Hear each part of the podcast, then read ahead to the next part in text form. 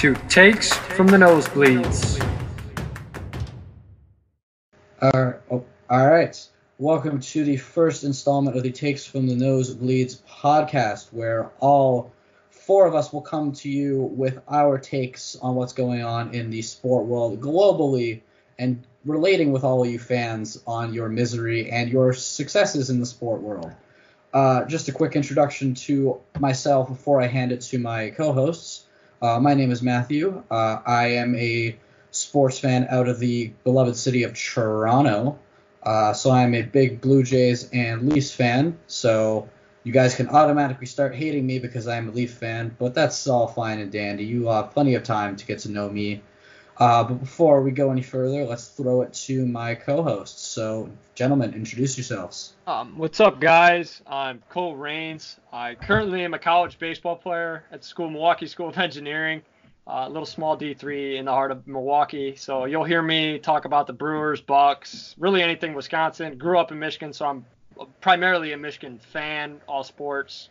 But yeah, baseball and basketball are really my forte. So I'm looking forward to contributing on this podcast with Matt, Luke, and Joey.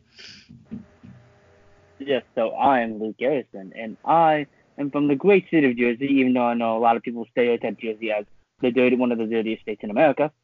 But uh, yeah, uh, I am a big Devils fan. I am a big New York Giants fan and a big Yankees fan. Um, I also occasionally like other teams like um, the Colorado Avalanche, the Green Bay Packers, and some others. And um, I'm not as big as on NBA, but um, even if it's a big topic, I can pretty much bring at least something to the table about that. And yeah, college football, Ohio State. I know that mean I know that uh, Cole may not like that, but I'm sure he I'm sure it'll take some time to get used to it. And uh, I'm Joey Kanji, just like Matt. I'm from uh, Toronto, and I'm a big Toronto sports fan. Leafs, Raptors, Blue Jays, and uh, in the NFL, I support the the Washington Redskins. Funny enough, so uh, yeah, yeah, just uh, looking forward to being on this podcast with the guys, and uh, hope you guys enjoy listening. All right, so now that we got all of the uh, introductions out of the way, me and my fellow co-hosts will bring all of our takes on all of the sports, starting with one of the biggest news that dropped yesterday, uh, a conference that will happen tomorrow, uh, per the New York Giants, that longtime quarterback Eli Manning uh, is officially calling it a career. Uh, Manning is going out a two-time Super Bowl champion, a four-time Pro Bowler, and ends his NFL career at an even 500 for his record. So this is a pretty big deal uh, in the NFL. Obviously, Eli's been one of the longtime quarterbacks for God knows how long. I mean, for those good Giants teams that were earlier in the 2000s, everyone remembers the first Super Bowl that Brady was in that he lost. Uh, so not too big of an NFL guy, but I do know Eli Manning. Uh, I had a funny feeling he was going to retire after I believe they benched him after week two, uh, and they gave Daniel Jones pretty much the starting job. So uh, it was only a matter of time, and Eli went out on top uh, as pretty much one of the better quarterbacks. So before we I throw a question uh, that I'm sure many people are thinking, uh, let's throw it to my co-host, gentlemen. We'll start with Cole. Thoughts on Eli? I, I think it's about time.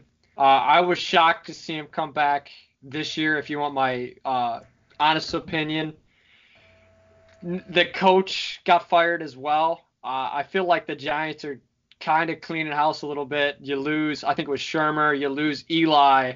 It's kind of the old guard pass, and you get a new guard with Matt Rhule and Daniel Jones. You got Saquon. Uh, the uh, Lawrence is there, their defensive end. They're getting younger. Jabril Peppers out of Michigan is there. I think the Giants have a future without Eli, but it's going to be weird not seeing number 10 in blue on the sidelines for the Giants. All right, Luke, um, go on ahead. Um, first of all, uh, Cole, it's not Matt Rhule who's our coach now. It's Joe Judge. Um, oh, it's Joe Judge. My fault. My fault. It's okay. Um, yeah, we wanted Matt Rhule as much as we want, but hey, we'll take Joe Judge. And speaking on behalf of what he has done so far, I think he's done a really great job of replacing the coaching staff. Um, I know a lot of people were really questioning the um, idea of having Jason Garrett on our team, but I think it works out for better because look at it this way: it's he's not in the head coach position. He's in the offensive coordinator, which I heard before he was um in uh he was a really he did a really really good job of that. And yeah, as someone who watched Eli for as I mean, who's someone who's on the yeah someone as a fan like me who's been um watching Eli for um about as long as I could. He has done an amazing job as QB for the Giants because look at before Daniel Jones. There has been never a quarterback, any other quarterback for the Giants ever before. Yeah, after um quarterbacks like uh, Patrick or like uh, Donovan McNabb or maybe any other quarterback, uh, for example, like uh well like Peyton Manning. Like there are a lot of many quarterback changes, but the one team that has never changed their quarterback up until that was um the Giants because they know that Eli Manning was their quarterback and they're going to keep sticking with him. And throughout those entire seasons, yes, if he had his ups, like beating um, Tom Brady twice in the Super Bowl, and he's has his downs, like all those times uh, he has some picks. And you can also see the memes on on Twitter with his face because yeah, Eli Manning has is like a face of a thousand expressions.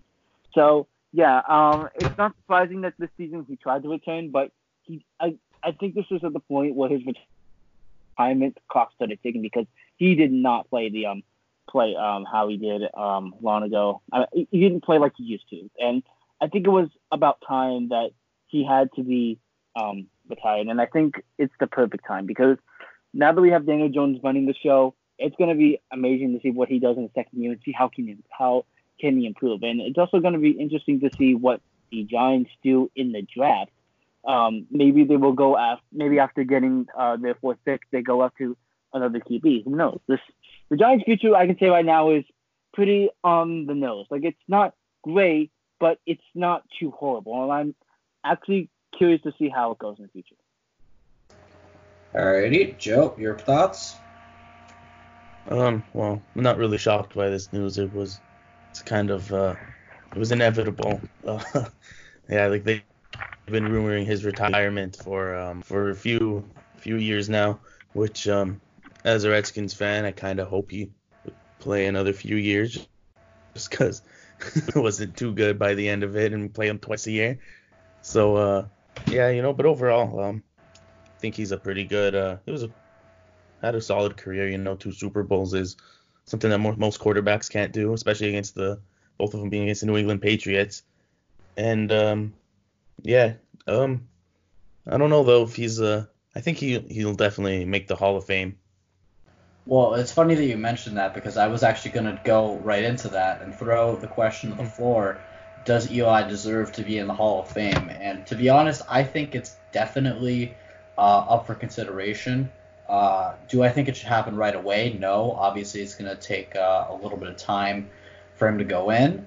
Uh, but I think at the end of the day, you know, multiple Super Bowls, despite the record and despite, you know, the latter part of your career, people are usually going to remember you for the good times more than the bad.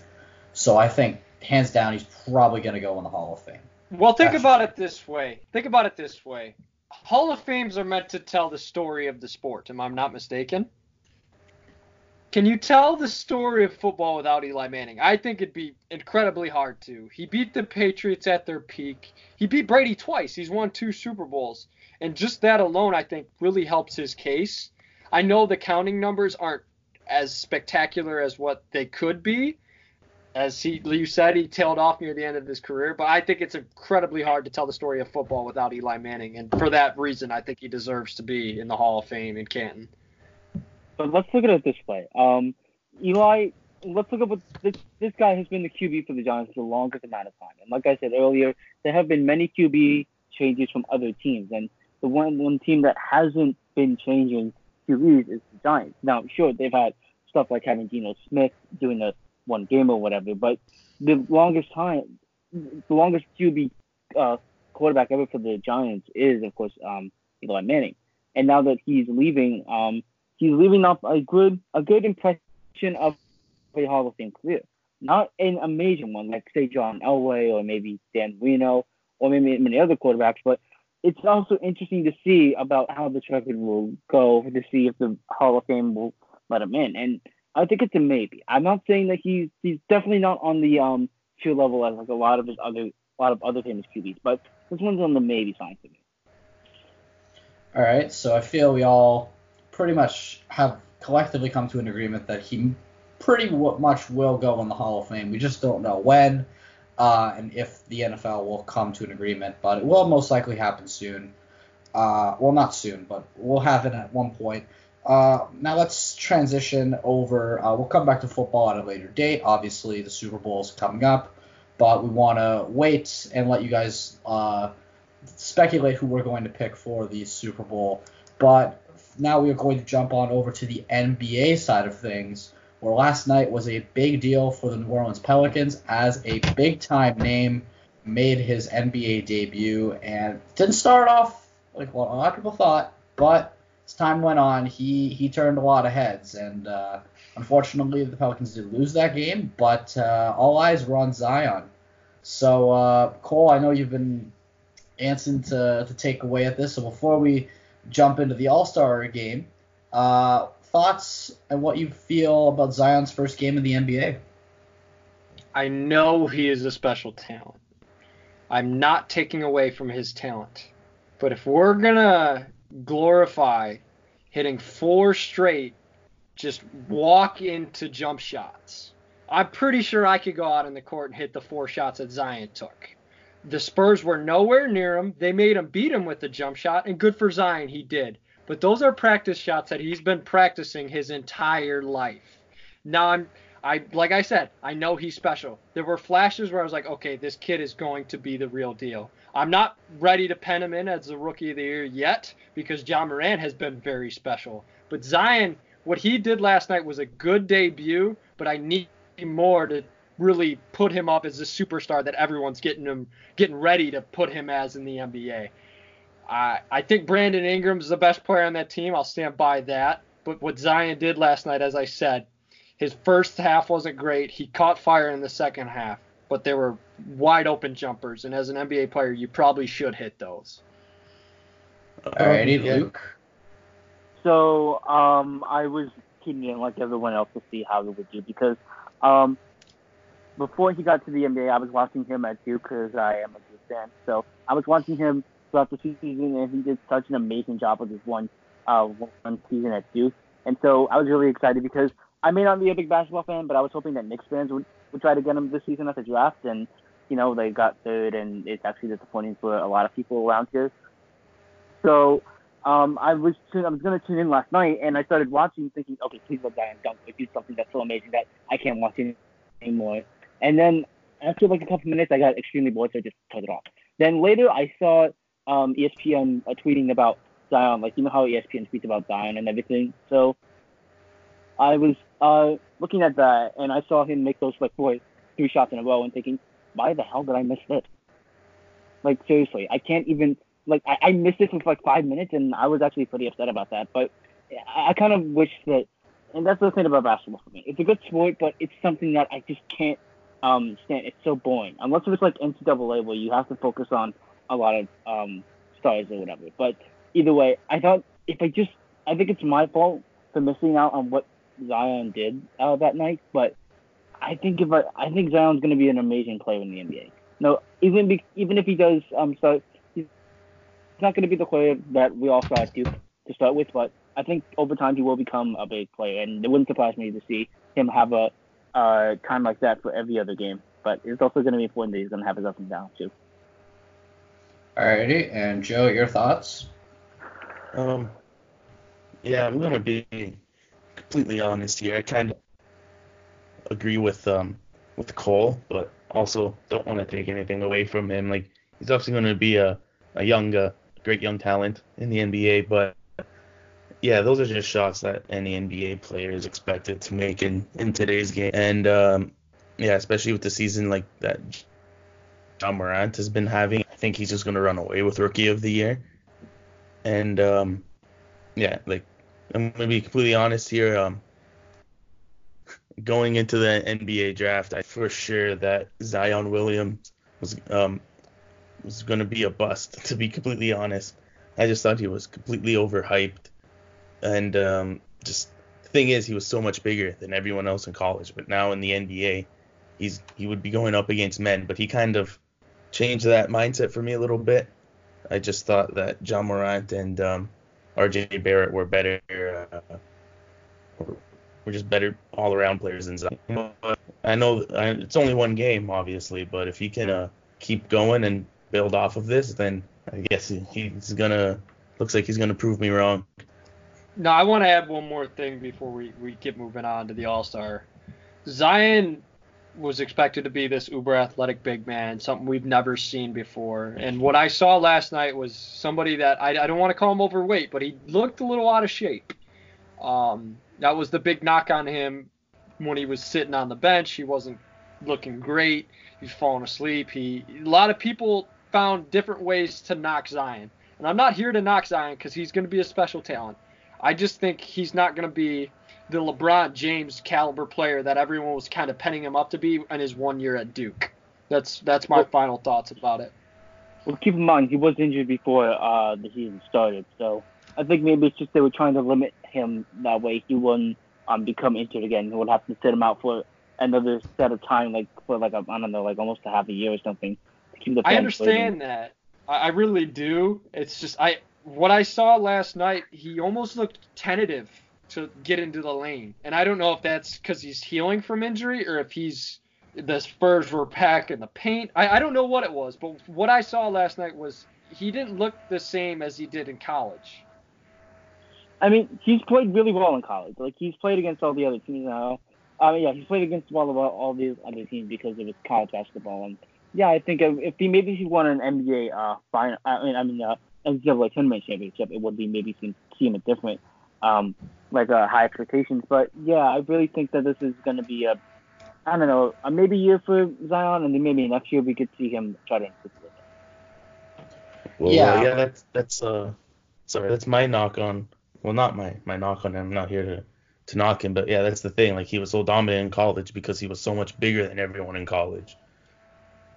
But yeah, like the thing is, like maybe he's just hesitant now. He just he just you know maybe a little hesitant to go into the lanes because he just can't dominate in the paint like he used to against against other NBA players now. So I don't know. We'll see how that um how that that goes forward uh, this season with him. What I will like say is yeah. What yeah. I will say is the Pelicans looked better with Zion on the floor. I don't know. I mean, I'm saying in the first half when he wasn't scoring, he was just rebounding and passing. I know he had a few turnovers. Rookies turn the ball over. Get over it.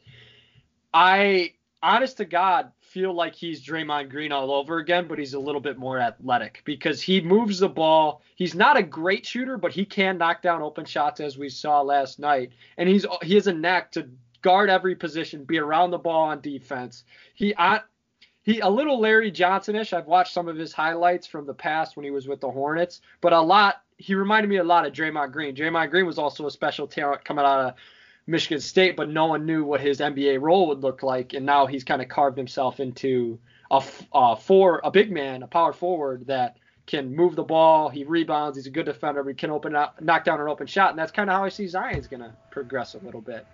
Do you think that um, every, like just as a, a specific question, do you think like every uh, defender you saw against the Spurs last night was Tacko Falls? Like he's just imagining them playing him at uh, UCF again. You know, I, I don't know. Uh, I know Tacko Fall is very big, and I know he's going to be a problem uh, if he can ever get into the NBA and get consistent minutes. I feel like there's a role for that guy. Uh, but yeah, Zion, I Zion's going to see bigger guys in the NBA. He's going to see guys at Tacko Fall's height, and he's going to see guys of Steven Adams' strength. He's going to have to adapt his game a little bit. I, I think him knocking down jump shots was a key first step for him because you look at a guy like Ben Simmons, he was never able to shoot, and now teams just pack the paint against him. Zion came out his first night, showed he can knock down an open jump shot, so he's not going to have the same problem Simmons had. Yeah, well, as long as he keeps spectacular dunks from him, I think we'll be okay. I mean, he's a good he's a good shooter, but I think he's more impressed with the dunks, and I think it's going to be. Uh, I think it's going to be surprising to see what dunks he can pull off for this league. Also, like it's the first game, like it's a very small sample size to judge off of. And I know obviously, you know, some people are going to say that you know he's not the same player that he was in college, but you know, it is only one NBA game. He finally got in. He looked like he belonged in the second half. Uh, it was very shocking that uh, that he ended up sitting uh, while they were trailing. He, I think he could have been uh, a very key factor in the Pelicans coming back and potentially even winning the game. Uh, but I guess that's definitely uh, they don't. That might have been a rule that uh, management wanted Minute, to. minutes restriction. Yeah, Yeah. Matt, I, Isaiah play. We're supposed to talk about it. You know what I'm saying? He's the he's pro, he was arguably one of the best prospects ever in the history of the NBA. We got to talk about it. You know what I'm saying? Oh yeah, So- for sure. Yeah. Yeah. Yeah, yeah. And I think Yeah. also like it, it's kind of like the same thing with uh with hockey in a way. Like you kind of don't really want to put a player out there and just have him eat minutes because he may not be used to playing at the, the top level. You know, obviously they like come no, that's through- like what very like. I don't think Ratio did that with Jack Hughes this season, but um, Yeah, we'll, we'll, I feel we'll like touch I hockey. see that. I could see that happen. Yeah. Yeah, we'll talk on hockey in a minute. Now, uh, going into the NBA as well, uh, talking about the All Star game, which is happening fairly shortly in just uh, uh, a few weeks, February 16th to be exact, will be the game. Uh, notable uh, All Stars made their first ever appearance in an All Star game. First out of the West is Luka Doncic. I don't think it's a big surprise for anybody. Kid's been tearing it up. But two ones that I think are definitely uh, huge, especially when it looks at the starting lineup, are Trae Young with the Atlanta Hawks, which uh, Cole, I'll let you have the floor on that one, and Pascal Siakam, Spicy P, with the Toronto Raptors. No, I'm Yeah. gonna throw it to you guys. You guys are Toronto guys. You could touch on touch on your boy a little bit. Well, yeah, I'm not gonna. I'm not gonna get any input on this either. You guys can. Just, you two can discuss about this. All right. Well, I guess I'll I'll start this off. Um, you know, I think Siakam is definitely the most deserving out of all the Raptors players right now to go to the All Star game. I mean, this is a guy who really kind of transitioned the way that the roster was. I mean, this guy went from basically a nobody into becoming one of the best players in the NBA today. I mean, you know, obviously last season the story was Kawhi Leonard. All eyes were on him coming to Toronto. But what a lot of people forgot to look at was how just how dominant and how good Pascal Siakam was. And you know, I know he missed a little bit of time this season with a groin injury that was definitely hurting the team. Uh, but the Raptors were just so so good built around them. I think you know the coaching done by Nick Nurse, you know the management done by Masai Ujiri and Bobby Webster. This really put the team on the map and really shows how special this team is compared to iterations uh, of players past. Now, as far as Siakam making it into the All Star game, many people are wondering why him. Uh, some people could argue maybe Fred VanVleet, maybe he could go in.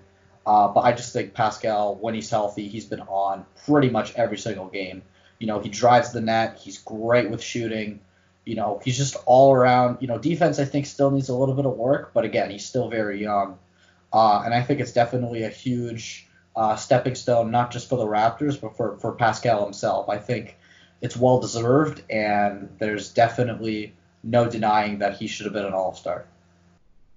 Yeah, 100%. Like Pascal Siakam deserves it more than anybody. Like just to see his journey. Like he didn't start playing basketball until he was like in Cameroon until he was like well into his teens or something. So the fact that he's an NBA starter is just mind blowing already. And like even like his journey in the NBA, like this is only his fourth season, but his rookie season, he to get into some numbers, he averaged only 4.2 points per game, and that's up to 23 and a half this season. It's just like crazy how like that's big props to the Raptors 905, our G League team, because he split time there in the rookie season. Sure learned a lot and stuff, but yeah, you know he's Honest- just a fan. So he's uh, Honestly, a, kudos Yeah, to. Kawhi because I see a lot of Kawhi in Pa- Pascal's game a little bit too, offensively, I should say.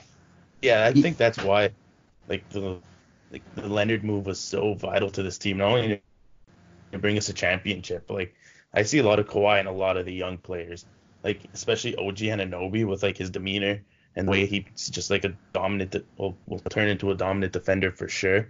Like I call him like I call him little Kawhi just because he just reminds me so much of him too. But um, but yeah, like I'm just so I'm so happy for Pascal. He's just just seems like a really good guy too, and just yeah, like he's gonna blossom into Yeah, to the next Giannis as possible. He's the Raptors' future for sure, and uh, I think he will he will lead us to possibly another championship. Maybe that's just me getting cocky after one. So uh, Certainly, Yeah, certainly, we'll see, but certainly yeah, an he's such a opportunity great with talent. that roster. yeah, Certainly Yeah, an and- and of course, with the. Yeah, th- definitely with the way that the East is, it's going to be interesting to see how how teams look at this year. Uh, you know, obviously the Raptors have been doing really well. Now they're at full strength. Trade deadline's upcoming. We'll definitely see what uh, what Masai has in store if he decides to do any moves. Do you guys think which um That we got player stuff um, that was acquired? I think um from an offseason uh, team is gonna win an NBA final, like LeBron to LeBron with the Lakers or Kawhi with the Clippers. Ah, mm, that's hard. I, I think like if the I- Clippers. The Yeah, I Clippers was, I about, like I the was about to say the Clippers, Clippers. too. I like their lineup makeup. uh, They're deeper. They have more pieces to make a trade. Uh, I know the Lakers have basically made everyone available except LeBron and AD. But I on it, the Clippers just are deeper, man, and the Clippers are two and zero against them. Uh, Kawhi is really tough defensively when he wants to lock up. Paul George is really tough defensively when he wants to lock up. Pat Beverley's a pest. Lou Williams can score. Montrezl Harrell's a little undersized, but he's a special, special talent at the center. Uh, those five right there alone, I think, could beat anybody. The problem I is, think- is that they're getting injured a lot, so I really think that they have to battle the injuries as well. Oh, I for think just um just the Lakers in general, just like too top heavy. It's like it's like uh, LeBron and AD, and then a huge drop off after that. It's like I don't know if if um a team like that can can handle it in the playoffs. Like You know what? come Talent playoff time. plays though. Talent plays though. You can never you can never discount that. And Dwight Oh Howard's no, been you better. can't discount. I'm Yeah. saying what for sure, for sure they're going to um, like for sure they're gonna compete. They're easily gonna make the Western Conference Finals, I think. But I just think when you put put them up against a team like as deep as the Clippers are and as skilled as the Clippers are, I just I just don't see it. Agreed. No, I, I think that I think that series. I hope we get it. Will be really really fun. So Oh Yeah, yeah, definitely. def- I, I might def- be watching that too. Yeah.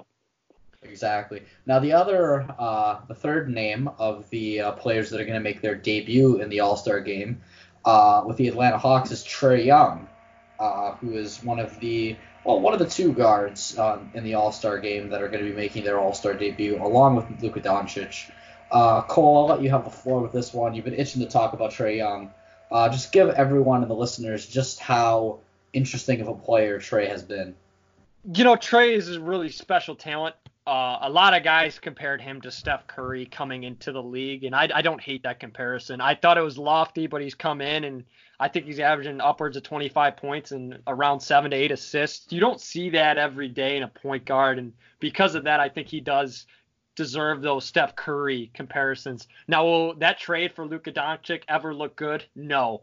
I think Luka's more of a special talent, but Trae Young has been very good too. You can't you can't really hate on that trade because both have a spectacular player in their own right that are going to be good for a very long time. About Trae Young in the All-Star game, I've heard people getting pretty angry about it. He doesn't play defense. He's not on a winning team. I get it. Find me a better guy whose skill set fits in the All Star game. He's going to be shooting from the logos. He's going to be throwing passes between people's legs. Isn't the All Star game about having fun, watching it and having fun? I know when Trae Young's on the court, it might not be a winning product, might not be a great product, but at least I'm going to have fun watching it. So that's why I'm not hating on the Trae Young starter move. I also don't know who would else be a starter. Maybe Ben Simmons, Bradley Beal. I know Kemba's a starter. I feel like he's deserving, but I know I know that um, Trae Young is going to be deserving of this All Star spot, and I don't want to hear people really getting angry about it because it's perfect. It's a perfect fit. No, I really like I really like Trae Young. He's like you said, like yeah, like he may not be the best defender. He's not on a winning team, but he's fun to watch, and that's what the All Star Game's all about. Yeah, I think like people get the All Star game really like some people take it a little too seriously with you know why wasn't X player nominated? You know why isn't deserving because X player is so much better. But you know at the end of the day, you know whether they're on a winning team or not, you want the best of the best. And I think like it's the same thing with um, with with baseball and with uh, with hockey. You know you want the best player from each team to represent just so you can show hey, you know, we're not just going to focus on the best of the best. We're going to, you know, deepen or go into all the other markets. And I think that's one of the reasons why I know the NBA All Star Game is probably the most watched All Star Game out of uh, the three that I just mentioned, but I still think that the format of having players um, that may not be on the best teams in the best circumstances really gets showcased just because, you know, with all due respect to players like LeBron, James Harden, uh, Anthony Davis, Kawhi, you know, Giannis Antetokounmpo, you know, we've seen those guys already. You know, we want to see the Pascal Siakams, the Trae Youngs, the Luka Doncic. You know, if you want to go further, you know, in a few years, what if RJ Barrett is going to be really good? You know, you kind of want to see, okay, this is what this guy can do. Maybe I want to officially buy into this. But then again, the NBA is going to make money despite itself. So I, I don't think at the end of the day it's really going to matter. That's just Well, yeah, saying that, yeah, you like saying that, I think the NBA has the best All Star game of, of the of the Big Four. One thing they do that I really enjoy is how for the skills competition, somebody doesn't necessarily have to be in the All Star game to participate in it. Like uh, last year, they had Danny Green there, who's known for basically his whole career of just being a dominant three point shooter. And that's what I think the other like that's what I think is the difference between them. You watch that to watch somebody who's just okay at like that certain skill. You want to see the best of the best in every competition, which I think is which I think is is the right way to do it. yeah, I, Agreed. Agreed. All right, who's gonna be watching the? Uh, yeah, I, well, one more question. Is, is anyone gonna be watching the um All Star um like weekend, like the slam dunk contest, or like the three point contest or whatever? I'm really have time, excited yes. for the dunk contest. Um, it's out of Chicago. Uh, I grew up in Detroit, moved to Chicago, so I, I'm pretty familiar with the United Center. I know Chicago will be buzzing that night. Uh, I really hope Zach LaVine from the Chicago Bulls gets in and does the dunk contest. He has to do some sort of Jordan tribute since they are in the United Center. You have to. Come on. I, I, I, I get that, but he's with the Charlotte Hornets right now too. I, I don't know. I'm sure they'll do something for Jordan. I'm sure they'll do something for Dwyane Wade because he's from Chicago. But I'm really the one thing I really hoping for is Zach LaVine in the dunk contest, just for the Chicago Oh, yeah, connection. definitely. Yeah. So Into that. All right, that's a fair uh, fair point from all of us. So from the NBA, we're going to move on to the MLB. We are less than a month. Feel that a month until spring training starts, which is going to be just amazing. Uh, now, before we talk on uh, something that might be brewing, we're not sure if it will be brewing yet. Uh, the Hall of Fame votes happened uh, just a few days ago, and two names, uh, well-deserving names, of course, getting uh, put in to the Hall of Fame. The first one being Derek Jeter. I think we can all collectively agree Derek Jeter, first ballot Hall of Famer, one of the best shortstops to ever play the game of baseball. Uh, but the other, but the other one, uh, which I am very proud uh, for being a proud Canadian, uh, is Larry Walker finally getting his due uh, as uh, a baseball player, one of the best hitters uh, that was ever playing the game. So I just want to get you guys' opinion. Do you agree with the Hall of Fame inductions? Do you feel they should have happened sooner? Uh, who do you think that's left that hasn't gone in yet, who's still on the ballot is deserving? a Yeah, couple um, people. So I say Barry. I know everyone's talking about that controversial, but I say Barry Bonds. Fair enough. I think. I think. Well, I mean, minus the whole steroid thing, I think Barry Bonds is still very strong, very uh, I think strong. so. There's like there's there's also Roger Clemens, which I think all of us could benefit from because we've all seen maybe all seen him play one way or another. Like he was part of the Blue Jays, the Yankees, some Uh, well, from as far as players that like from the Jays that aren't in the Baseball Hall of Fame yet, I mean, Roy Halladay just went in last year. You know, I think as bittersweet as that was, you know, for him to finally get in and unfortunately not go in personally, that one really stung. But I can't really think off the top of my head of anybody who is not in. And for anyone who's listening to this that uh, catches me in the wrong, uh, feel free to to mention it to me because I, I'm just drawing a blank here. Well, I I, don't I remember I saw I saw Vernon Wells on the ballot, but I don't know if he got the five percent stay on the ballot. So, I mean, but yeah, I doubt he gets in. I just Yeah. I doubt he gets in. I just saw him on the ballot. yeah, I mean, like he was great, but like Hall of Fame, I'm, I'm No. not sure. I have a couple names uh, on the ballot that I, I, I just have to pick a bone with real quick. I agree with Barry Bonds and Roger Clemens. I could do an hour talking about steroids and why they should be in the Hall of Fame, but I'm just going to preface it with this. Say you're a minor league baseball player in the late 90s, you have an opportunity to make millions of dollars and play on the biggest stage, but you have to take a drug. No one will know it's proctored within the team, but it no one's gonna know. Like I said, it might cost you your Hall of Fame chances, but it it's gonna make you millions of dollars, get you the fame and success that you're dreaming for as a player. I know that's a moral dilemma, but it's tough to be put in that shoes and say no. At least it is for me.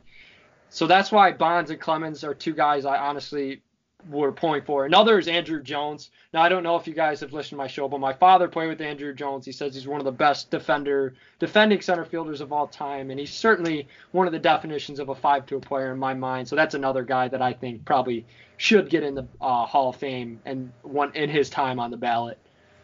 Oh, for sure. I I, I could definitely agree with that. Yeah, I I, I agree with that. Yeah. It's like Yeah. I personally don't about remember the- watching him play, but but just hearing like how Andruw Jones was like and like seeing his numbers and stuff, like he definitely should should be in. What about someone who um I don't think is really in the ballot? What about Alex Rodriguez? Do you think he could be um a Hall of Famer? I mean, He's he's got not. the a- steroid thing. He's got Let's that, not- yeah, but I mean, like, steroid, put steroids in the side. I think he deserves to be in the Hall of Fame. Oh, But I- he's done a if lot. you put steroids aside, a lot of people deserve to be in the Hall of Fame. If you want my honest opinion. yeah, and I Oh, think that yeah. what's fun, what's Yeah, funny yeah. to me is that people are still like kind of like shaming Bonds and Clemens because of it, and like no one really kind of hears from them anymore. But like A Rod's on like primetime baseball. He's trying to doing save an image. commentary. He's trying Like- to save an image. He's dating J Lo. He's he's really oh, trying he's to save an engaged to image. J-Lo, yeah. They're engaged to J. So he's really trying to save an image and show to baseball that we can move beyond this. And let me tell you right now, if Alex Rodriguez gets in the Hall of Fame before Barry Bonds, I think people will riot in the streets. Oh yeah, I could I see mean, that. Yeah, Yeah. that's not right. Yeah. Like I mean, I'm- i would put Pete Rose in before all of those guys. Correct. but, yeah, that's I another mean, guy. Yeah. That that's been decades. You know, I don't know if and when that'll ever happen. I'm hoping he has one of the most prestigious records in all the sports, and the MLB just won't even revisit his I know, ban for life. Like it's crazy. I know, can I just say, that's, um, that's yeah, can I say I'm pissed? I'm pissed about this You're not being unanimous. Like that, he should have been unanimous either way. Uh, Twitter's like actively trying to find that one voter just to like, I don't know. Everyone's saying that. I saw the but ballot David Ortiz. actually. Like, yeah, I saw no, I saw it live too, and it No, I saw the and I uh, like- the ballot. and I was watching, I was watching St. Derek Jr. I'm like, okay, did he get 100 though?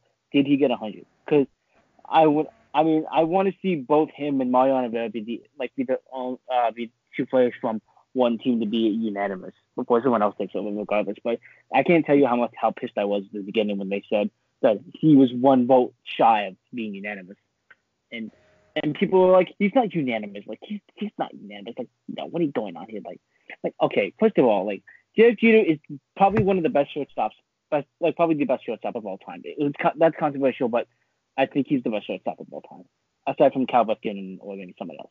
But oh wait, that's their base. My, my mistake. Um, or maybe like Ozzie Smith the left. But regardless, I think Derek Jeter uh be the best shortstop of all time.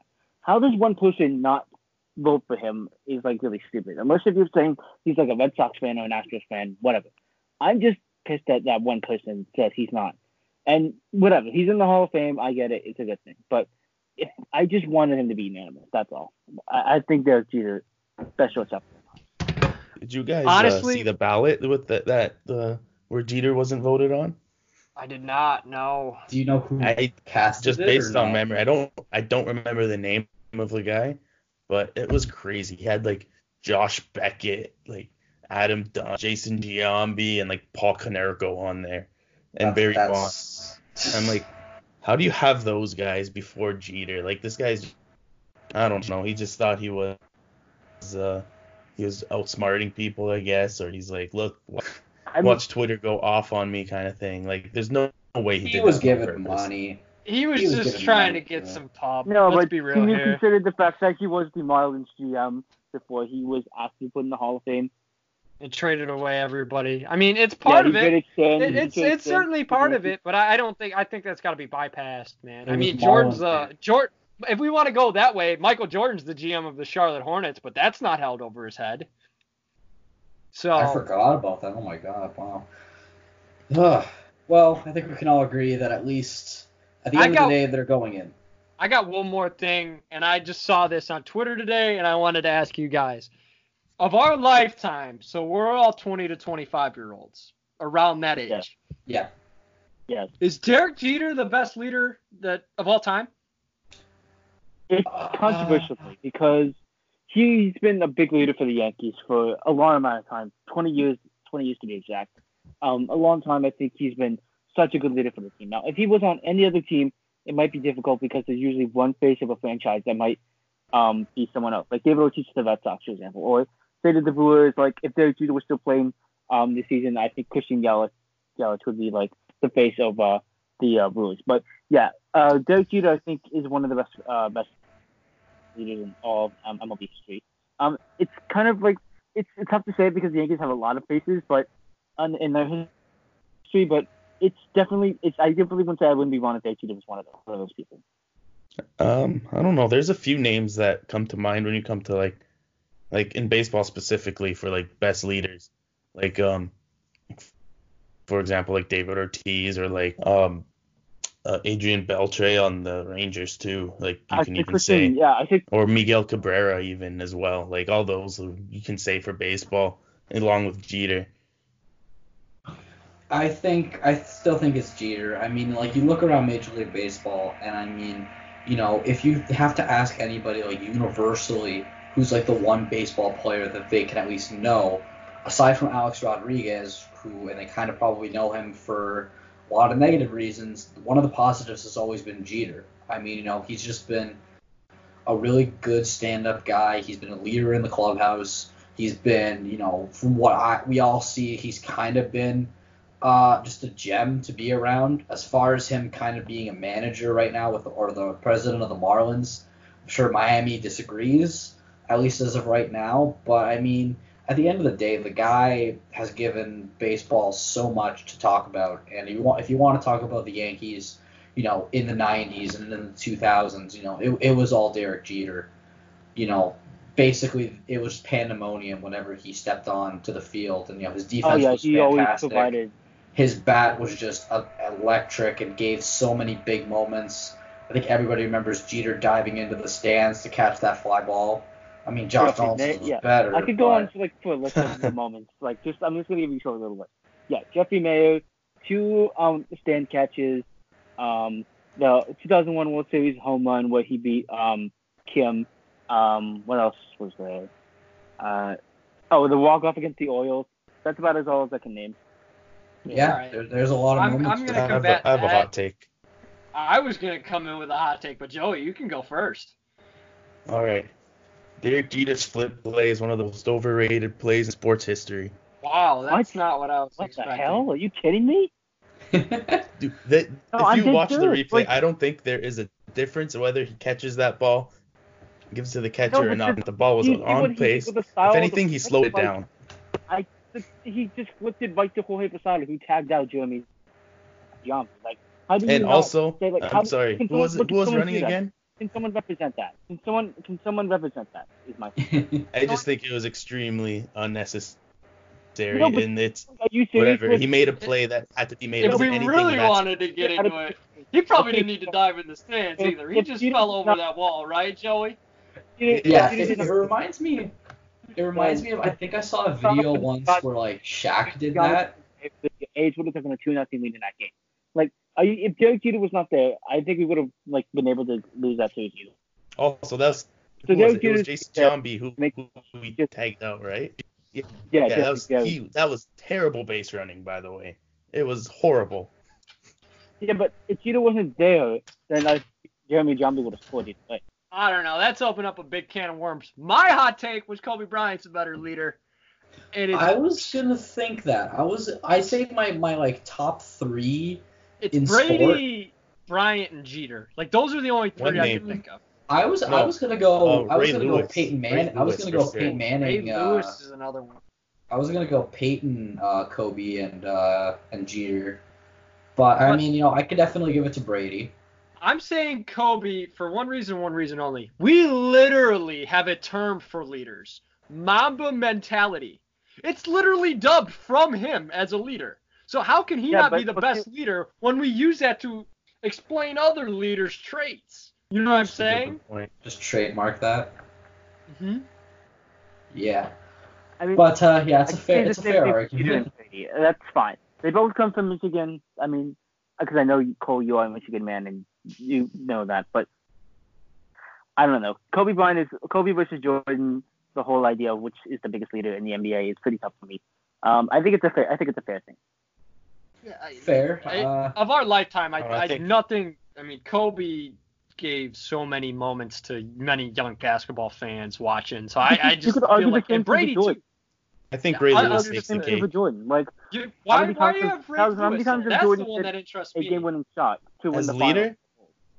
Yeah, I hear what you're saying too, Luke. I just, I, I, I don't know, man. He, he. It's tough for me to ignore the fact that we literally dubbed Mamba mentality off of his traits as a leader. That's all. All right. So all right. So, Yeah, so before, anyway, so- before we before we all kill each other because Joey's it's got Ray getting, Lewis. uh, talk. My fault. It's But getting you- there. you saying that play was overrated just gave me the like, what the hell were you talking? all right, I'm all not right, the only on, one who hold holds on. that I never opinion, one by the person way. say that that play was overrated. Aside from We may need to open that up to our Oh, that- listeners. Anyways, Yeah, I think so, all right, hold yeah. the phone. anyways, Phil was asking saying, about why. Yeah. So Yeah. Ray Lewis. Like, oh, Ray I'm Lewis, sorry. yeah. Every time I've heard him he was a face of the Ravens. Oh. Yeah. talk, so every Oh, time I've heard him talking in the locker room to the team before a game, I just feel like running through a wall, man. Like, do you guys, do you guys all play uh Do you see play Madden? Yeah. Do you guys remember the Madden? Was it Madden 13 intro when he was just like And talking? Okay. That that clip alone is just scripted I mean, for have a you played video. Madden 05? made me want to run I through. think a I don't know, but in Madden 2005 or whatever. But I think he was on, he was on the cover, so I expected him to be good on that game. you know, he, he, uh, yeah, I, I, he was like arguably the leader of one of the best defenses in history. It's hard to discount that uh, as well. That's I mean, there's so many. Because I do not want to discuss about that 2000 uh, season. If Aside we really that's- wanted, Well, but whatever. It was to the Ravens. It was to Ray Lewis. Whatever. I mean, I mean, yeah, that's uh, that's fair enough. Uh, but let's let's pull ahead and pull uh, a refocus here. There are two other things to discuss uh, in Major League Baseball. The first, uh, we'll talk about the one that just uh, that might be brewing right now. But let's talk about a signing that kind of went unnoticed yesterday. Uh, Marcell Ozuna, one year, 18 mil to the Braves. Uh, it's a crowded outfield out there in uh, in uh, Tomahawk Land. So uh, let me throw it out to you boys. Is this a good deal for the Braves, or do you feel that this was an awkward fit? I hated I think- it. All I right, think the Braves, off to a good uh, start already. I think the Braves um, are looking to rebound from their loss to the Cardinals, and I think by going a lot to getting all these players like Marcell Ozuna, I think it's great for them because they want to try to rebound from that loss, and I think by signing these players, it's like it's like it's like Gerrit Cole's the Yankees for them. That's what I feel like it is for them. Um, Let's sign the guys. That's a who stretch. killed okay, maybe I'm maybe I'm wrong on that, but I think that it's, it's the best it's the best players have gotten all off season. I, I, I I didn't like it personally, and let me tell you why. It it really really felt like they were trying to find a replacement for Josh Donaldson, and that wasn't Oh, that that isn't it. I, I, I just don't. Yeah. Arenado's I- I on the agree. trade market. I mean, no, but I You thought, have an yeah, but I outfield. heard about that. I thought that they said it's like, what? Okay, what are you gonna make Rockies? What are you gonna do with him? Are you gonna sign him or not? Just do pick something, damn it. I mean, in my honest opinion, it, it was a surprise. Uh, I have a theory that relates to the outfield situation, but yeah, like Cole said, it's basically they lost Donaldson's bat. Here's a guy that can give you at least 20 to 25 home runs, maybe like 15 to 20 doubles, given the situation. And I mean, he's been an NL hitter his whole career. Um, but I read earlier that uh, apparently he had multi-year deals on the table, but he decided to bet on himself because he wants uh, a bigger payday, which I feel like we're going to see a lot of outfielders potentially take those one years, at least as of right now, you know, with spring training. Like I said earlier, it's less than a month away. But for me, I have a little bit of a theory because they just re-signed Nick Markakis. He's going to play out in right. It's most likely that Ozuna is going to play out in left. You got Ronald Acuna, who's basically been labeled as a center fielder right now. What happens with Ender Inciarte? You know, he's kind of a guy who's just kind of there. And that could be a really interesting trade piece for the Braves. And I think they could potentially get a good uh, return for him. I mean, there are teams that definitely need outfielders. Looking at my Toronto Blue Jays, I don't like their outfield situation. I think Inciarte would be a cheaper, really, really, nice what about, option. What about Vlad Jr.? You got Vlad Jr. on your team. Is he an outfielder? What's he? He plays third. Yeah, oh, I, I I would much rather have Vlad Guerrero play third than in the outfield. I mean, looking at the he doesn't play outfield though. Yeah, exactly. Like I know he said that he like he did when he was younger, like with his old man, but like you know he's he's he's, he's an infield. Yeah, he's an infielder through and through. You know, I I And- I, yeah. I just so I just disagree with what you say, Matthew, about the Blue Jays outfield. I I kind of I really like it to be honest with you. Well, I, I can see it's not. I'll put it this way: it's not unwatchable. I think if they didn't have Gurriel move over to left field, it would be a lot more problematic. Uh, Grichuk, I think, still needs to work on his discipline. He's very hot and cold. Uh, when I he's really- hot, I- he's got power. When he's cold, he's very jittery, very impatient. But uh, he's still he's still got some potential. The the extension I'm not a huge fan of, but that's besides the point. Gurriel was after he was sent down was great when he was healthy, and then like to be honest, I mean center field is Inciarte's primary position, and I know that the team has looked at uh, at moving some players around. I know that they checked in on Lindor, which God, if that happened, I don't even know how it would. But I mean, as long as they- the Dodgers, they- as long as the Dodgers, Move um they move Bichette to second probably, and then yeah, there Biggio in the outfield, Biggio. which is what they're what which is what it looks like they're doing. Yeah, that that's going to be interesting. But uh, but yeah, like I said, I think Inciarte would be a huge uh, add to many teams. I'd call the White Sox in on adding them as well because they've just hit on a lot of moves. And you know, Cole, I mentioned this on your show as well. You know, they're one of the teams that I think could really come out of the of the AL Central. And if you have an outfield of Inciarte in center with uh, Eloy Jimenez, and I believe you also have Yo- uh, Nomar Mazar in right, that's a nice little young outfield core that could contend with uh, you know the, the Indians and the Twins for sure. Uh, but that's just my thoughts. I don't know if you guys think it's smart or I don't know. I mean, it's going to be tough to beat the Twins because they have Josh Donaldson now. But I'd say the I'd say for the AL Central, it's just going to be a battle between the White Sox and uh, White Sox and um Twins, even with uh, the Indians still keeping Francisco Lindor, even if they do. Yeah, we beat around that bush. I, I, do agree the Twins are going to be tough now that they have Donaldson and added pieces with uh, Rich Hill. Uh, I know they didn't really bolster much, but they made some moves that'll keep them, you know, away from. I don't want to call it like depreciation. Uh, they're not going to be as good as last year. I don't think you can hit that many home runs again, but I think they'll be around the same team with these moves that they made. Yeah, I, I could definitely see that. Now, uh, something that has been brewing recently uh, that we just saw that Luke actually mentioned to me before we started recording uh, was of the Athletic. The San Diego Padres have uh, circled a interest in out Sox, out Sox, Red Sox outfielder uh, Mookie Betts. So uh, that could be very interesting considering both team situations. Now, throwing it to all of you gentlemen, do you believe that there are pieces that the Padres could use to get a guy like a Mookie Betts? It's not going to happen. So I heard, yeah. So I heard that Will Reeves is part of. Um, I hope, yeah, I heard Will Reeves is gonna be would be part of the deal. If and if that deal happens, then yeah, let me take let me take a second to um talk about a Yankees perspective and Joey and Matthew. You can agree with me and ALE's perspective on this. So Yankees perspective has been going is that Mookie Betts is out of the AL East, which is out of the Yankees' lives forever. Not forever, but at least to a point where we wouldn't have to play unless if we play the Padres in the interleague game. Um, as for the, as for the, because we love to see the Red, uh, we, we're loving to see the Red Sox this season. Just everything going disastrous from now firing Cora to now probably losing one of their best players. And as an AL East perspective, losing Mookie Betts uh, is great for the AL East because he won't be tearing up the Yankees, the Blue Jays, and the Orioles now. So he'll just be dominating that NL E- NL uh, West. Wait, a Dodger. Wait, Padres are NL East, right? NL West. NL Yeah. West. Okay, my okay. So yeah, he'll be at least tearing up the Angels. Yeah, the An- No. he'll be tearing up the Angels. No, you're thinking AL West. NL West is like Dodgers, Giants. Um, okay, so yeah, to add into what you're saying, yeah, uh, are NL right? NL West. NL I, I just Oh, oh, don't. that was me. Oh, it was my mistake. I'm sorry. Yeah, You're fine. uh, you're fine.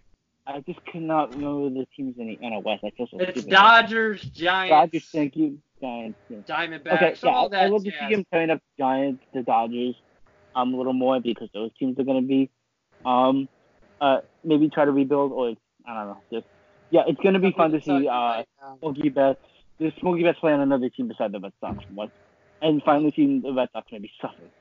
Luke, I'm going to tell you right now, and this can go for both of you, all three of you actually, being in the AL East and your fan fandom lies with teams in the AL East.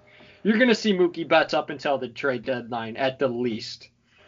I think this I mean, is all do the, ready, do the A. Padres get it done? Is the question. Do the Padres and Red Sox decide to get it done? Well, well, according to the athletic, according to the athletic here, I have the article uh, up on my laptop here, uh, and the talks have reportedly have been they haven't had uh, significant talks, but they are saying that obviously prospects would be involved uh, from the Padres. I'm not they did not specify names, so I'm assuming you know the top guys, mainly Fernando Tatis and Chris Paddack, are off of the table, and yeah, that would that be a might be a big huge. deal, but Let me make Let's- a cross break sport comparison for all three of you. Mookie Betts getting traded is like Karl-Anthony Towns getting traded in basketball. The Knicks have Karl-Anthony Yeah. Towns circled in interest. Doesn't mean they're gonna get him. You know what I'm saying? Maybe if the Yeah. Timberwolves are sucking around next time, next year in the trade deadline, or they're ready to move on this Well, yeah. offseason, You that's also where See, I- the this- trade's gonna come this out. whole I don't think this the whole- Red all Sox these are gonna Mookie trade Betts their best rumors- player. I mean, all these at least Mookie if Betts rumors don't make sense to me.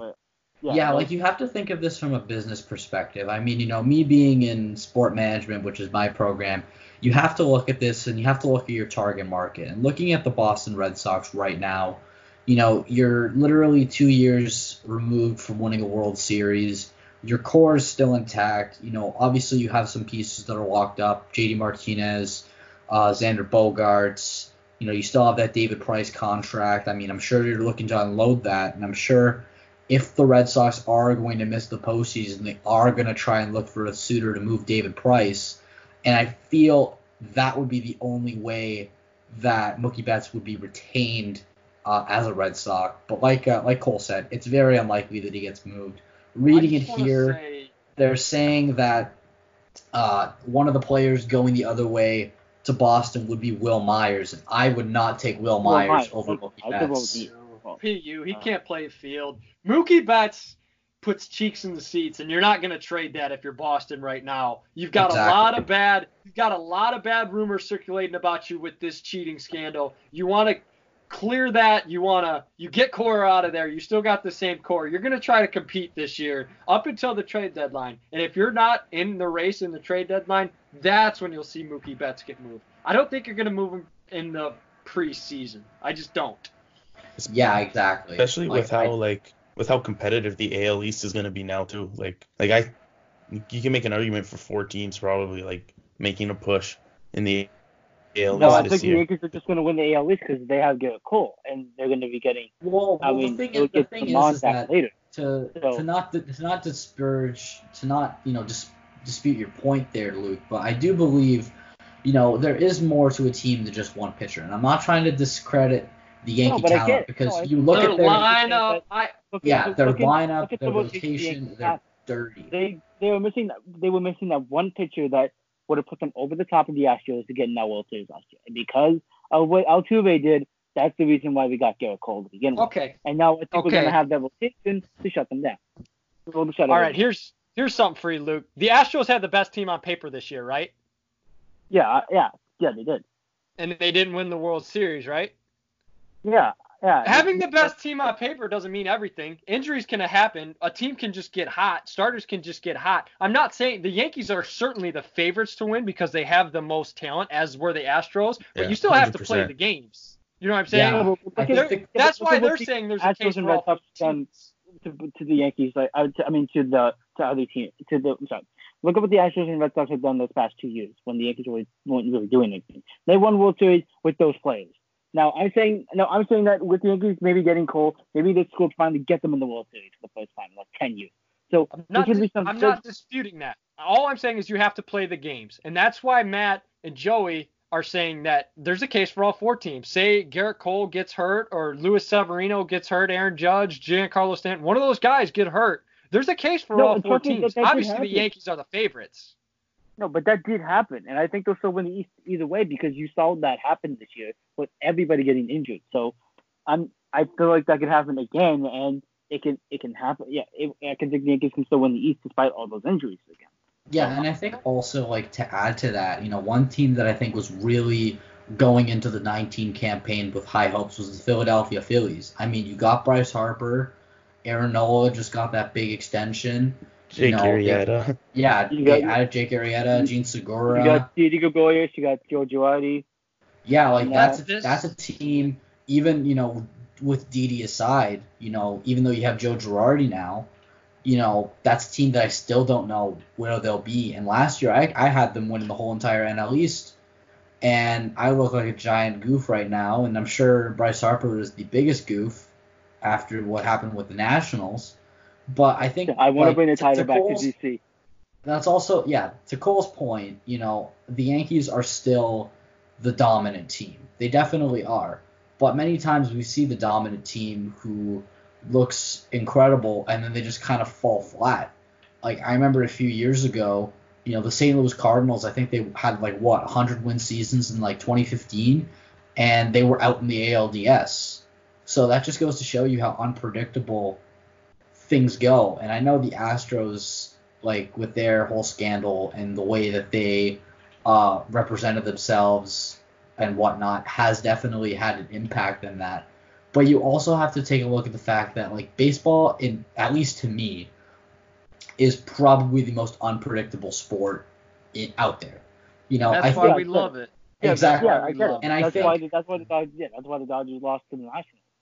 Yeah, and I think also like with the way that things are right now, you know, like the Yankees without a shadow of a doubt, starting rotation one through five is disgusting. Their bullpen has some amazing names.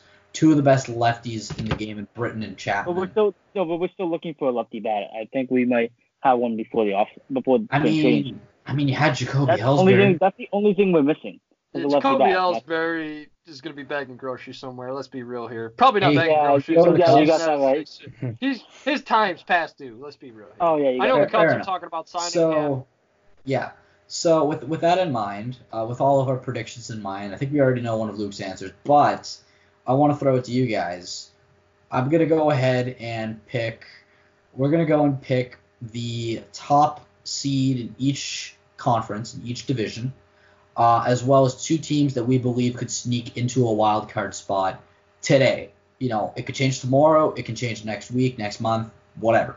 But as of right now, who do you have winning each division, and who do you feel is going to step up player wise from that division? So Joey, I guess we'll, we'll throw. Yeah, Joey, you can start. Joey, you started off. Okay. Um. So I guess we'll start. Let's start in the NL. We'll do NL East. That's the. I, I like the Braves to be honest with you. I think the Braves are. They're still like a super young team, and I think they're got a great core, and I think they. I, I think they they're gonna win that division. With um. And uh yeah uh what's next? The NL Central was that again? The Cubs. Um, I think the Cardinals again. Just you know they got they got a lot of that that pedigree. They know they just know what it takes to win, kind of thing. And you know that's something you can't take away from a team, even if you don't think they have the best roster on paper. And in the West, um, that's easy. Just the Dodgers. Dodgers are just too good of a team. No, Like but then how would you get? But then Not- well, I think it's time for someone else to step up because the, the Dodgers have made it to the playoffs several times. Who's and going how to we step up supposed in to that begin, even if um, even if we, how is There's just nowhere. There's just nowhere else. Like the Giants Is it gonna aren't be good the, anymore. the, the Arizona D-backs. Diamondbacks? Yeah, so the NL West is gonna be just like the Dodgers winning and just failing every time to at least either win a World Series. I don't know. We'll see. I mean, baseball's unpredictable. Like we said, we'll see. Yeah. Who you got in the Like- AL, Joe? Let's So throw in AL MVP. East, Let's throw in your MVP pick too, just for the sake of BSing. um, MVP. You know, I just I really like Christian Yelich. I think he's gonna do it again. I just think he's an unbelievable player. He can do anything on the field. Great defender, great offensive. Can has speed around the base paths. Like, he can do anything. I just think that he's gonna take it. And then in the in the American League, sorry, in the American League East, barring any injuries or any anything, I still think it's gonna be the Yankees. I say very reluctantly. they yeah, just on paper they got the best team in in the division. But with that being said, I think the I think like yeah, like you said, baseball's very unpredictable. Anything can happen, especially with the Red Sox too. They still got a really good roster. And um, let's see in the Central, um, the Twins adding Josh Donaldson for them was huge. I know I've watched a lot of Josh Donaldson. I honestly thought he was done when we traded him to Cleveland a few years back. I thought that was the end of his like he was done. He's just injured all the time and wasn't really performing too well, but made a fool out of me. Um, and in the West, what is that? The Angels, the I just think the um, you know what? I'm gonna say the the Athletics. I really like the Athletics this year, and Khris Davis is an unbelievable talent. All All right. right, that's uh. Who's your fair. AL MVP? Just uh, AL MVP, just I don't know if you can ever really go against Mike Trout when yeah, that's that's Yeah, the guy I was- yeah. I he's think we're probably the best player Trout. we'll ever see in this generation. All right, I'm. I, I'll go next, and I'll start in the NL, and I'll start out east. I feel like the Nationals are primed for a letdown, but they have built a good roster. The Braves are there, the Phillies are there, but if you want my honest opinion, I'm deathly afraid of the Mets if I'm in the NL East. I'm taking the New York Really? Mets. It's a good Wait, pick. really? Hey, all right, okay, interesting. I, I, I mean, they're starting rotation. I mean, It's nasty. I mean, DeGrom, Syndergaard, Stroman. If Matt stays healthy, I know they lost Zack Wheeler to the Phillies, but I mean, you add in Pete Alonso, you got Cano there, you got Amed Rosario, Jeff McNeil. Say Yoenis Cespedes stays healthy, uh, that's a bat. It, it Brandon Nimmo, I think, is still there. He might be Indians. I'm not mistaken, but they have a young prospect center fielder that I like. That's a that's a team I'm afraid of. I'm taking the Mets in the East and the NL just Can't they Central. hold at least uh, a, a, like a not a six run, a seven run lead in the ninth inning? Is the question. If they can do that, then yeah, I could see them winning the NL. Their bullpen's got the names to be good. Edwin Diaz was really good the year prior going to New York, and so was Jeurys Familia. He's had some very good days in his past. If he can just be half of what he is in the past, that's a solid one-two punch out of your pen. In the Central, pretty open. Do you want to just say Cardinals because the Cardinals? If the Cardinals get Arenado, I'm going to take the Cardinals. But I like the Brewers. They got their rotation scares me. Honest to God, if the Reds make another move, they might be the team for me. All right, that's that's pretty fair. I like that pick. The Cincinnati Reds, they got Sonny Gray. Uh, he kind of did a resurgence. Luis Castillo was pretty good last year. Um, I know Puig's there hitting. Uh, rumors have Nick Castellanos going there. Eugenio I hope you're right about the Reds for the sake of Joey Votto. Yeah, Joey Yeah. Votto Yeah. deserves another one. So I, I'm taking the Mets, the Reds, and I'm going. What I mean, these are crazy, crazy teams, but I, I, I think that's how baseball is going to be this upcoming season. It's kind of an open slate out in the NL now, and, I, and obviously the NL West is going to be the Dodgers. I mean, I, you can't pick against those. My NL MVP is going to be Ronald Acuna. I think he deserved it this year Very with the good pick. 40-40 season. But uh, I think he's just going to continue to build. I think the Braves will obviously be a wild card team. I think the other two teams will probably be the Braves and Phillies. Okay.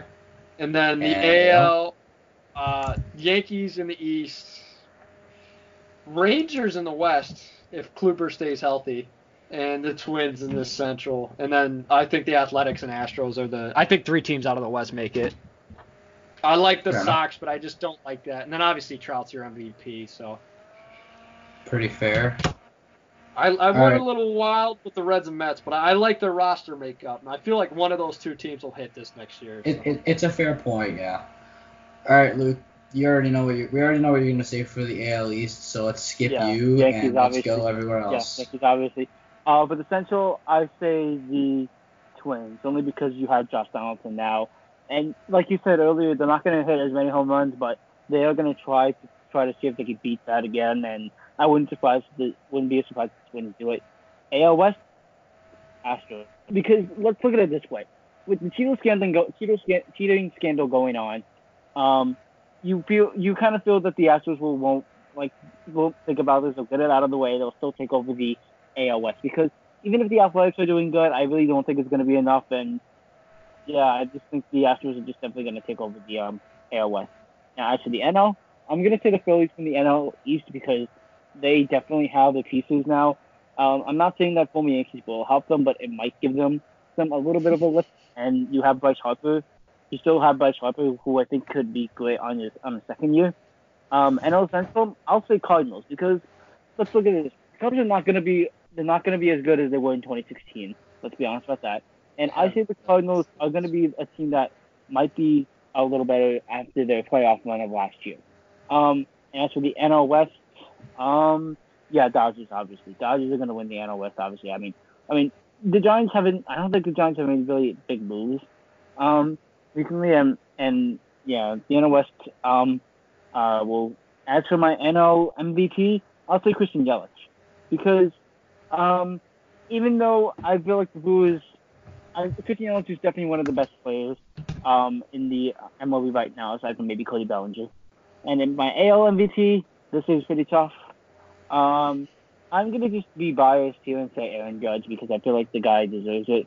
He's looking for his first um, trophy since his rookie of the year. I actually uh, stop that. Forget it. I'm just gonna go with Mike Trout because everyone because it's obvious that um, Mike Trout's gonna be the A- AL MVP. Either way, Fair. I think we're all gonna say the same thing. Very, very Can, fair. can I cut in one thing? I, I was Yeah. slandering the Diamondbacks, picking on them as being a joke team to win the NL West. I'm retracting that slander because I totally forgot they got Madison Bumgarner. Oh yeah, They did. I think yeah. I'll just say that as my one of my wildcard teams is gonna be the um, Diamondbacks. And Um, Ketel Marte's pretty good. Their starting rotation of Bumgarner, Ray, and Bradley's tough. All right, all right. So here's here's mine. Mine mine are gonna go off the grid. So we'll start NL just to continue the trend. NL East, I'm gonna give it to the Washington Nationals. I think the championship hangover is not going to last. I think they made some really good moves. Retaining Strasburg was big. Losing Rendon stings more than anything. You know, potential NL MVP there. But, you know, they did do really well. I mean, Asdrubal Cabrera at third, you could do worse. Getting Starlin Castro at second, I think, is a huge upgrade from Brian Dozier. They got Eric Thames at first, which I think is going to be potentially better than Ryan Zimmerman, and they could still bring Zimmerman back.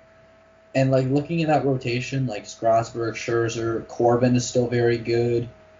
You could still get goods from Anibal Sanchez, and Joe Ross, I think, is still in his early 20s, so he could definitely be a good uh, player as well. Also, you know, Howie Kendrick, I think he's going to be a, a hero from now on in Washington, so that's why I'm picking them. Going over to the NL Central is hard, but I'm going to go with the St. Louis Cardinals. Arenado or not, I think they're still the best team. Uh, and in the NL West, I still think it's the Dodgers. I think despite the fact that like they didn't really lose anybody. Okay, okay, Hyunjin Ryu was big, but you bring back Alex Wood. That's not the same caliber, but it, it's a lefty, and it's a pitcher that they're familiar with. Uh, now wild card, wild card. I'm going to go a little bit off the grid. Wild card. I'm going to say it's going to be the Atlanta Braves, and it's going to be the Cincinnati Reds. I think the Reds squeak into that wild card with the pitching that they did. tinker that bullpen, and they're going to be nasty. Uh, now going over to the AL, we'll start. I'll save. Okay, the East is going to be the Yankees. I'll just get that out of the way just to make Luke happy. Uh, AL no, but to be fair, everyone else said it. They're not trying to make me happy, but I think it's the most obvious. pick. Yeah. Um, AL Central, I mean, it's a three team race. I think it still goes to the Twins. I think with their offense, it's just tough to match. And in the AL West, I'm going to go with. Mm. The AL West is actually kind of hard because, like, the A's aren't that good, like, pitching wise. The Rangers made a lot of additions. The Angels got Rendon, but, like, looking at their pitching core. I mean, like it's okay, but it's not fantastic. Um, You wanted to say Astros because I what I said what? No, no. I'm gonna go. I'm gonna stay in Texas, but I'm gonna think the Rangers leapfrog the Astros in this one. I think their rotation. Yeah, it's no Verlander and Greinke, but Kluber rebounds. You get another strong performance from Mike Minor, Lance Lynn, another really good name. Kyle Gibson can at least get you 150 innings at least. And then Jordan Lyles. If you get Jordan Lyles from Milwaukee, that's a really good gamble. And also going back to Cincinnati, if they get a good, if they get majority of 2019 Wade Miley, then that's going to be a deadly rotation. Now, if I had to go wild card, I'm going to go the Tampa Bay Rays, and my second wild card is going to be the Chicago White Sox. Reasoning for the Rays, I mean, come on. Like, they, regardless of them trading away Tommy Pham, their pitching is, I think, going to be so gross. Charlie Morton, Snell, Glasnow, one, two, three is just amazing. Uh, and then going over to the, uh, who did I? I don't even know. Who, oh, the the White Sox. I think I've been riding that White Sox train the whole entire show, and even during your show, Cole. Like I'm just so impressed with what this team has done, and I think they are going to make some noise in the 2020 campaign. That's just me. I'm probably going to be wrong, and like half of the team's going to get injured, but whatever. I've So- been saying that about the White Sox for years now. Exactly. We yeah. your- part of Um, the predictions though, right? I mean, I grew I mean, I went to high school in Chicago and everyone was all White Sox 2020, White Sox 2021. It finally feels like it's the year, you know. So I mean, Yeah. uh, it growing up in Chicago, it honestly feels like when the Cubs won it too. It was like, oh yeah, no, the Cubs are coming. Wait, no, it's gonna be next year. Wait, no, it's gonna be this year. And now everyone it has that kind of the same feeling with the White Sox this year. So just to speak to that. Yeah, I think they're going to What be. about your they're gonna be MVP? What about your MVPs for um, each? Oh, my MVPs. Yeah. Yes. Yeah. Um. So for the NL MVP, I'm gonna go ahead and say, mm, yeah, I'll go with Christian Yelich as well. I think he's gonna be, he's just all around one of the best outfielders in the game. Uh, a close nod to um, who was the name that I was thinking of? It's escaping me right now.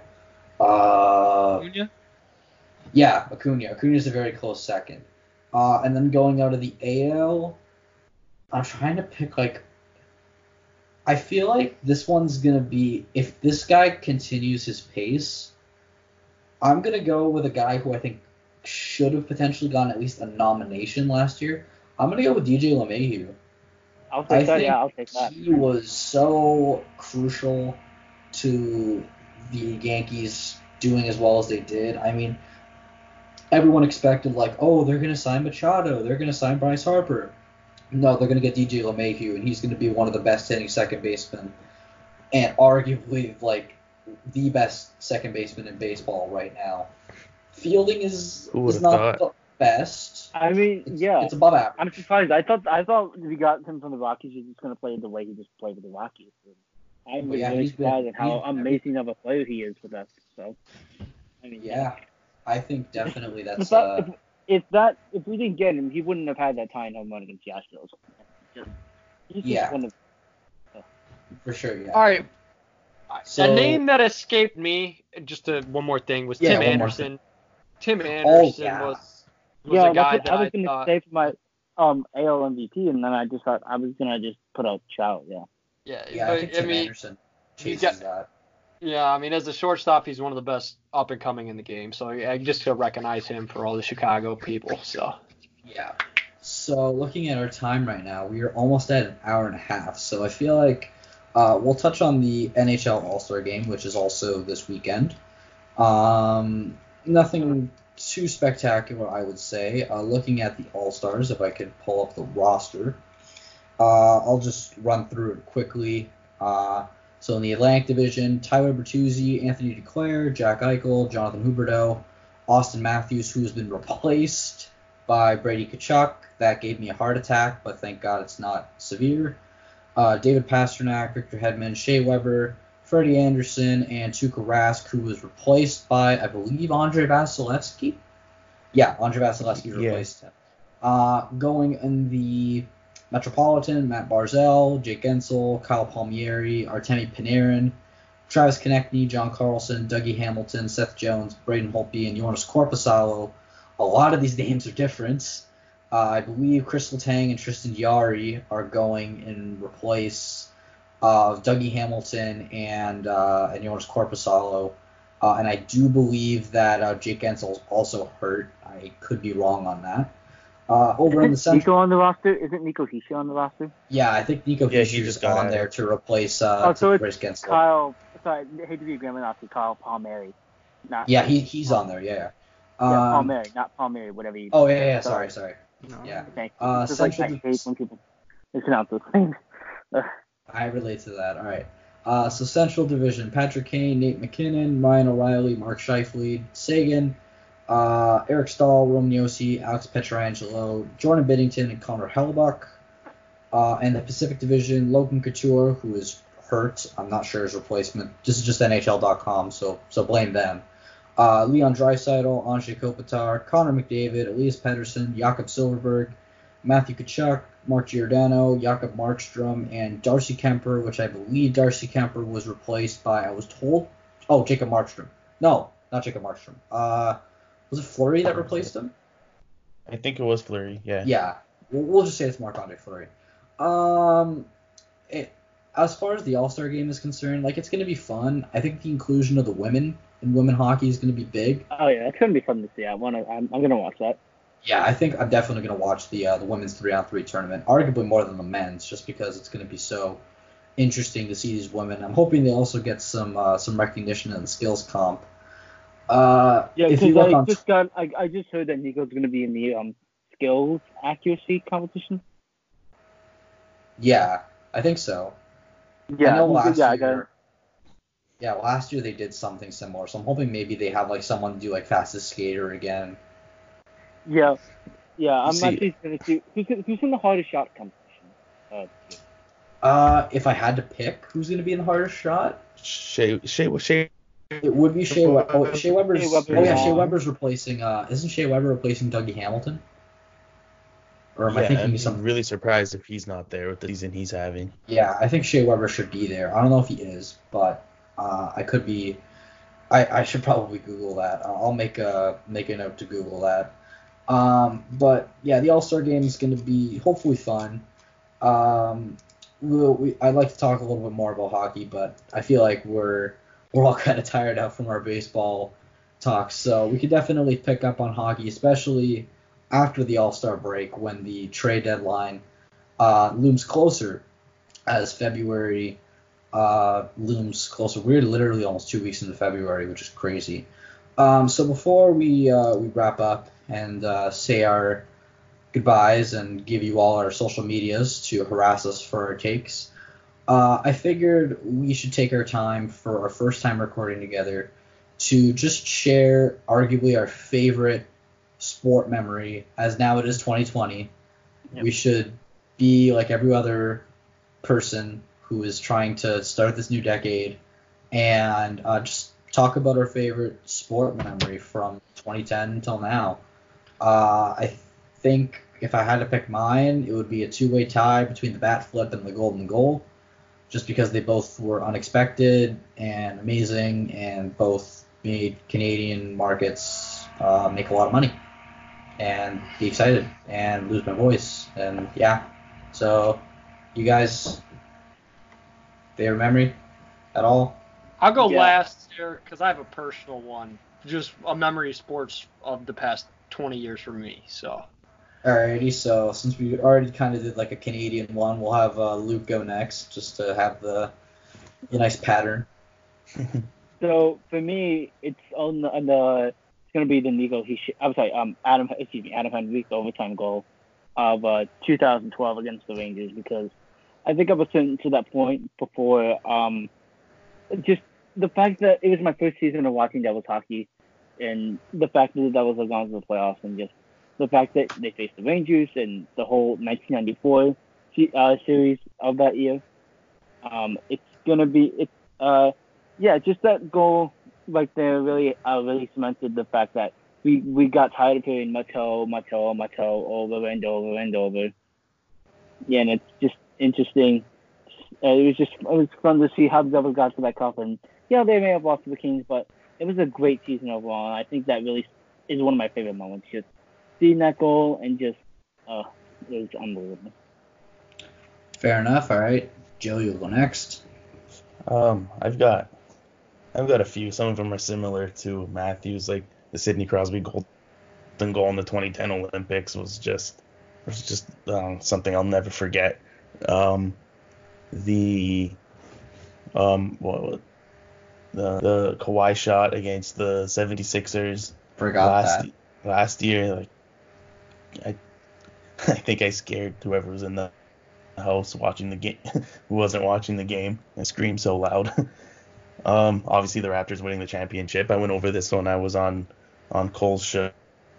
Um, just um, it's the first time I've ever seen one of my professional favorite professional sports teams win anything. So that was very exciting. And also um, being a Italian Canadian, the 2006 uh, World Cup win. Oh my God, yeah. Oh yeah, I Marco can't, I can't even. I was too young to remember that, but I remember it was I- big. That's one of my first sports memories that I can vividly remember. I feel and bad for Zidane. It was crazy. Zidane's Like. I don't know if you guys know this who aren't from Toronto. There's a huge Italian population here. Oh So yeah. The streets the streets were filled with just Italian flags everywhere, just people honking their horns, celebrating everywhere. that was that was into the fun. night. It was it was it was a really fun time. That was amazing. Yeah. Alrighty, Cole close us off.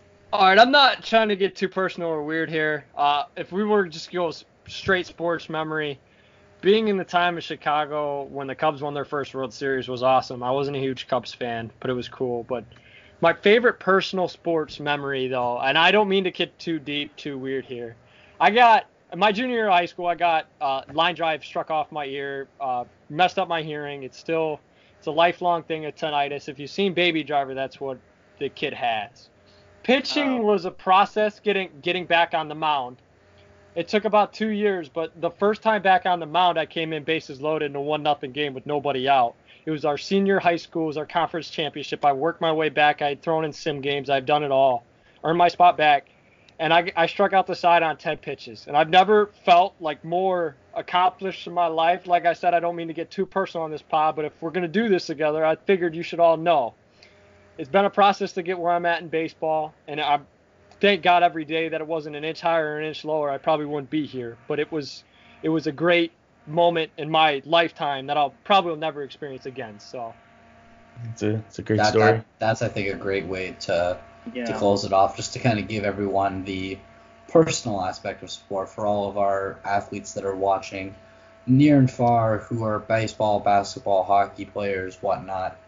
Uh, and on that great note, um, first of all, I don't want to ever hit against you because I'd probably suck.